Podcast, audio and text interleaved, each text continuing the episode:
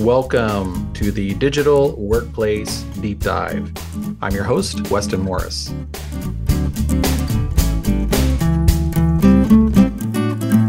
Frontline workers. According to some studies, nearly 80% of the workforce are frontline workers. And you know what? We've not focused very much attention on their needs. Think about it. During the pandemic, we deployed communication and collaboration tools, video conferencing to anybody who could work from home. But that didn't include frontline workers. They had to stay at work, meaning staying at the manufacturing floor, caring for patients at a hospital, stocking shelves in a store, and many other frontline worker roles. However, there's some good news. There are now some really great services that are available to help improve the experience and productivity of frontline workers. I got to listen in on a fireside chat that Beth Schultz, the Vice President of Research from Metrigy, conducted with some of my colleagues. And in this uh, fireside chat, she covered some really important questions. First of all, who are frontline workers? Uh, secondly, what are some of the challenges that they face, and how's that different from knowledge workers in an office? And then finally, how are some enterprises stepping up to focus on improving frontline worker experience and even enabling them to participate in the rest of the corporate environment, enablement, uh, culture, collaborating with others? And then even asking them to help a company achieve their business goals. So, to get started, let's listen in as Beth helps define what we mean by frontline workers and what are their needs. We like to think about frontline workers as any employee with a customer facing role. Now, this can be in person, such as retail clerks or bank tellers, or typically you think of the contact center or customer service professionals. There could also be a financial advisor, uh, maybe meeting with their clients uh, virtually, or healthcare professional uh, doing telehealth for their patients. There are a couple of really important things to keep in mind as we think about a frontline worker. First, frontline workers are the face of the company brand. So they're often the first place that the, the first kind of image that, that customers take away about a company. And oftentimes they don't have desks, nor do they have access to corporate email. Now, historically, many companies have left them out of their strategies around digital workplace experience. Well, Metrigy is a research firm. And so Beth next shares some research that they've conducted with around 250 companies around the world, asking the questions about how enterprises are treating their frontline workers. So, as she goes through these stats, please think about how your company stacks up against these statistics. We saw that many companies just take what they have for those knowledge workers and they extend that to the frontline workforce. And this can sometimes fall short of addressing frontline worker needs and deepen pain points. One is that feeling of being disconnected from their colleagues, operating in isolated islands. And about 41% of folks who participated in another Metrigy survey last year, they cited the lack of community and culture as really being one of the primary challenges of having remote workers, uh, having a frontline workforce included. Additionally, frontline workers often don't have dedicated devices, so they must access their company information and apps, maybe via kiosk or other shared terminal. Now, if this is the case, this can fly in the face of a goal for 61% of companies. We found they say keeping employees informed is their number one goal of employee experience. And so that immediacy of delivering information is going to take a hit if you're only going to access that information periodically via a shared terminal. Another point here is that 79% use email toward that information sharing purpose. But you know, many frontline workers don't have corporate email accounts, so that's a problem there. Frontline workers also tend to have limited access to corporate training. And corporate training and education is actually the, the second most important goal that participants of our employee experience survey told us about. So, again, no regular access to a desktop. Uh, it's hard to provide digital training. Well, let's move from statistics to some real world examples about the problems and challenges that frontline workers are facing in the modern workplace. Stacy Harder and Rich Owen lead the frontline worker program here at Unisys. So I invite you to now listen in as Stacy shares some of the war stories from her experience. Her first example is of a global IT services company that has frontline workers who rarely, if ever, set foot in a corporate office. Instead, they are deployed to client offices where they spend most of their time.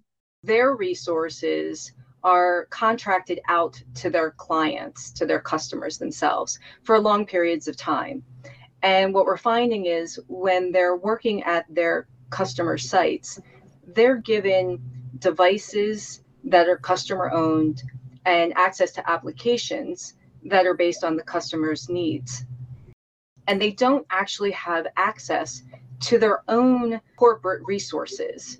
And so they're feeling very disconnected and disengaged because they can't connect with their peers or management. And they, like you said, they feel like there's no company culture supporting them. Another example is in the hospitality industry. And they have resources that actually spend a majority of their time outside of the office creating these elaborate displays, you know, for the holidays or seasonally and so they're required to be outside in the environment and they can't carry a laptop with them. So they don't have the correct devices and the correct applications that they need to be able to not only do their job, but also stay connected with the corporate information workers that are their peers. So in both of those examples, Stacy revealed how two different enterprises are recognizing the challenges that their frontline workers are having. Let's now listen in as Stacy next shares how some of those exact same enterprises have made some big changes in their frontline worker experience. So, um, actually, a success story was our client that's in uh, the service industry, and uh, for their workers that sit at you know remote locations for their clients, and they felt disconnected what we found out was that corporate had instituted you know the implementation of microsoft teams. And their rollout was basically towards the information workers. So we suggested testing out rolling it to their frontline workforce. Now this gave them the ability to feel feel part of a community. Um, we created um, viva engage you know community channels for them so that they could converse with each other. Um, they could share issues or pain points that they were having at their own customer sites. And ultimately they found out that a few of the workers were having similar issues with some devices that they were managing or maintaining so they went ahead and created their own Teams channels where they now can instantly chat with someone on another team for, you know, a suggestion or a, a helpful tip. And they've started to really embrace that application and be able to use that as sort of a hub for their working environment, even though they're disconnected from the overall corporate community. Well, now that we've seen that it is actually possible to improve frontline worker experience with those real world examples, I'd like you to now turn your attention to Stephen Tong, a colleague of mine who is actually the brains behind all of the data that we collect to measure and improve employee experience, translating that into insights that actually make a difference to both how the employees experience their work and how that in, impacts the, uh, the business goals of the company. Stephen is going to share some of the things that an enterprise should be digging into if they really want to measure and improve the experience of frontline workers. Which of these suggestions might apply to your company? It's really not one thing. So, whether you're in a business that is, say, in retail or a quick serve restaurant, that's one class of uh, frontline uh, worker scenarios, all the way through to convenience operators, right? And then we talked about scenarios like remote banking or, or healthcare they're very, very different and uh, nuanced uh, use cases. And you'll see uh, not only differences from one industry to another, but you also see some changes across geographies. So, for instance, in some industries, you'll have a high preponderance of bring your own devices, in which case you'll have a workforce that uh, you need to optimize applications for that are going to be highly connected, but that endpoint might not be something that you'll be able to manage as well. In other cases, it'll be a corporately provided device that's very specialized that's being carried with that employee. And so, as you think about it, telemetry becomes super important to understand what's going on. But the way that you can acquire that and the way that you integrate that is it becomes quite uh, different across these uh, scenarios, right? And also, um, you know, we're talking about differences in in generation and work styles. You know, again, that changes by not only the industry, but you know, I think if you look at the recent studies, there's as many as five generations working uh, in the workplace, and each of those cohorts will have a slightly different way that they want to be engaged and so uh, being thoughtful about how um, real-time support's being handled whether there's a deferred support option and how these capabilities are handled especially when you have employees that are traveling and not always able to to work in those ways has a huge impact on how people feel about the, how, how, well they're being supported, how they're being engaged with the organization, and also how they're performing their job, right? If other things are getting in the way and, and, and so forth. So it's, it's quite exciting because these are not static type, uh, type activities. And it's a very rich but uh, complex challenge that you would try to solve as, as an organization. Okay.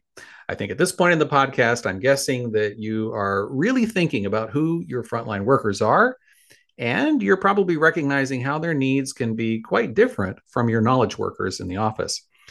And maybe you're thinking about what to do to improve their experience. So let's go back to Stacy Harder as she describes an excellent tool to help with that. We really want to empower these frontline workers who you know traditionally have been ignored most of the time when there's any type of technology refresh we want to make sure that we provide innovative workshops ahead of time. So we'll bring them to the table. We'll also make sure to pinpoint not only business units, but specific groups from the frontline workforce, including the generational gaps that may be out there to discuss what works best for what group. Just because a company purchased, say, this, this wonderful application doesn't mean that everybody is going to use it the same way or may even possibly not need it. So um, we really try to encourage these like innovative workshops to, to deep dive into the personas for the workforce environment and really make sure everybody has the tools necessary that they need not only to work, but to also feel engaged and included within the whole company as I listened in on this fireside chat, you know, I really appreciated how Beth connected the dots between frontline worker programs and other initiatives that uh, might be going on in the workplace. But one of those was employee experience programs that might use XLAs. Bobby Arbuthnot, who directs the employee experience program here at Unisys, now explains how someone can tweak their experience management program, even developing some XLAs, to really focus not just on the knowledge workers and their experience, but on frontline workers. So um, the starting place is to articulate why you are measuring employee experience in the context of your business goals in the first place. You know, you, you went over some of that in the frontline worker pain points that you talked about that Metrigy had researched. You know, some of those common things you see. What do you intend to achieve by doing so? Is it to improve job retention, to attract more talent, to retain existing talent? Stephen even mentioned we've got different situations where you may have a lot of bring your own device and then you may have company provided devices. So you may have some diversity there even in what you're trying to measure. You know, is the, is there some split in what's occurring there? Then once you have that, you know, with those business goals in mind, you know, the second step is to identify what you can measure that relates to these goals. Now, there's many operational measures. We know SLAs, KPIs in our industry. They do give some insight into employee experience but you have to be aware that some SLAs and some of these metrics are so focused on just the IT efficiency that they actually can have a negative impact on employee experience. With your experience data sources in mind, it's important to collect that XLA data frequently. You know, and you also want to look at being able to get that information in an automated fashion and from many sources. Stephen talked about a few of those, and so has Stacy. Um, I think the last piece of that, my point would be that the XLA itself is is really useless unless you also analyze the data with the intent of making changes to improve experience. You've got the data, so what? What are you going to do with it now? You know, the changes could be for an individual, like as a reaction to an incident, or commonly we're looking for, you know, how is this impacting a large group of people or personas or that group set of frontline workers proactively? That's certainly something that Metrigy likes to kind of hammer home is you've got to get the data but more specifically you've got to be able to extract value from it and then take action on it right? I tell you i really like how bobby and beth just really cut to the chase there. I mean i fully agree. It is absolutely a waste of time to put into place an experience management program for frontline workers if you aren't committed to looking at the experience data and then taking action on it to actually improve the experience. So having said that um, i think we can think about all the data that we are inundated with about employee experience and productivity. Is it too much? Can we actually process it? Can artificial intelligence help with the data collection and processing? Let's go back to Stephen Tong as he shares how he is using artificial intelligence to gather and infer actionable insights that can impact your frontline workers. Thinking about the end goal here, we're trying to get to a point where we can get interesting insights so that we can take action, right? Those insights and conclusions are coming across a myriad of data sources. So you're dealing with a tremendous both diversity of, of information, but also volumes. So as an example, you know, some of the tooling that we put in place, we're processing billions of records of data at a time. So working our way back, you know, as we've been developing products like PowerSuite, some of our experiences around application of AI, we're trying to get those insights to be very predictive. What's um, nuanced and special or more complex when dealing with frontline workers? Well, the first case is that they typically have much more dynamic job functions. So that in a corporate role, right, you normally have some sort of hierarchy or reporting structure or teaming structure that's relatively static, right? when as you move closer and closer to the front line space uh, with across all the different industries, the job title and or the individual and the job function that they perform varies a lot whether you're in a shift oriented world or whether you're in some sort of teaming world that, that, that you're working in. So that really throws traditional data analysis in for a bit of a loop right? Because you've got this dynamic element. The other piece that's quite dynamic is uh, I'll just call it as a, a, geospatial umbrella. Location information. People are typically remote. They may be well connected or disconnected across unmanaged networks. And so now you have uh, this other dynamic component around location and, and uh, geospatial data, which has a huge bearing on perhaps the quality of experience and what you're able to do uh, with that type of connectivity.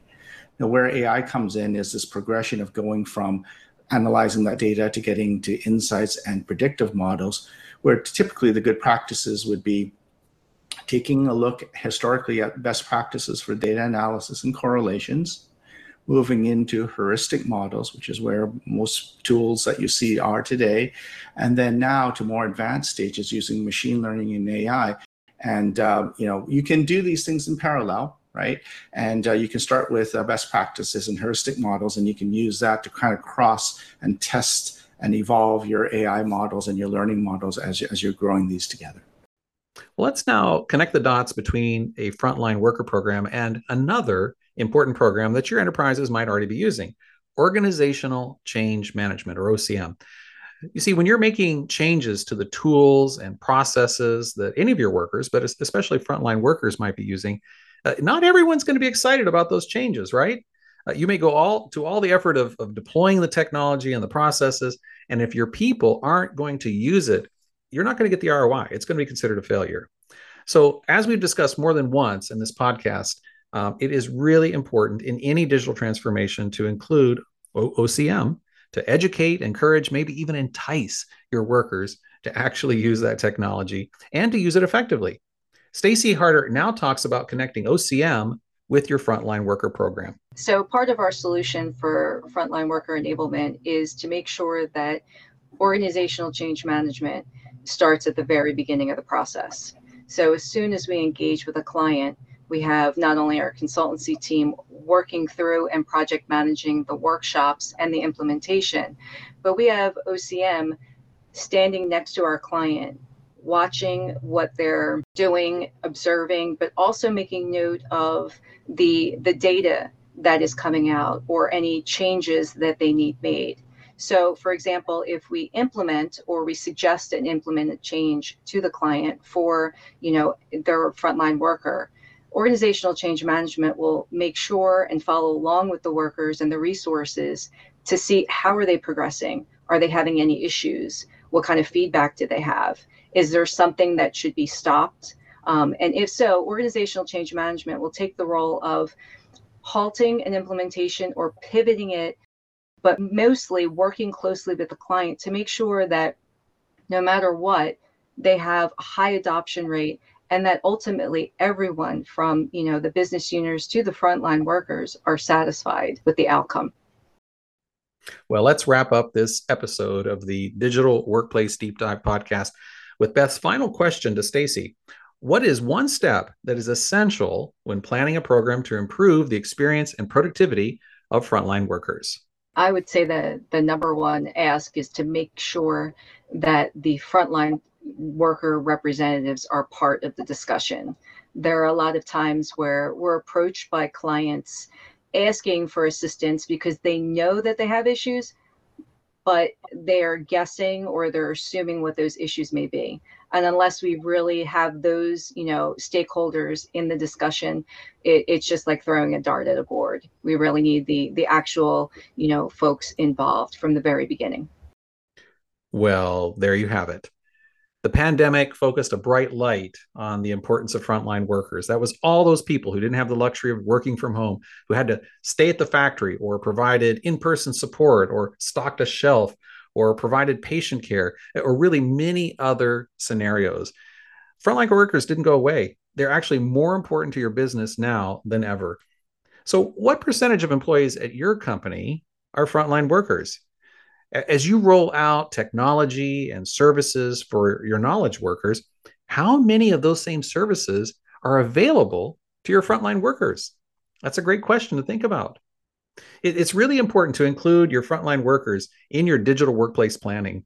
After the fireside chat finished, Stacy Harder let me know that she is just thrilled to talk with any of you, our loyal listeners to this podcast, about your frontline worker questions. So in the podcast notes, we'll include contact information for both Stacy and her colleague Rich Owen, and we'll include links to the Metrigy site where you can access some of the research that Beth Schultz referred to in our introduction.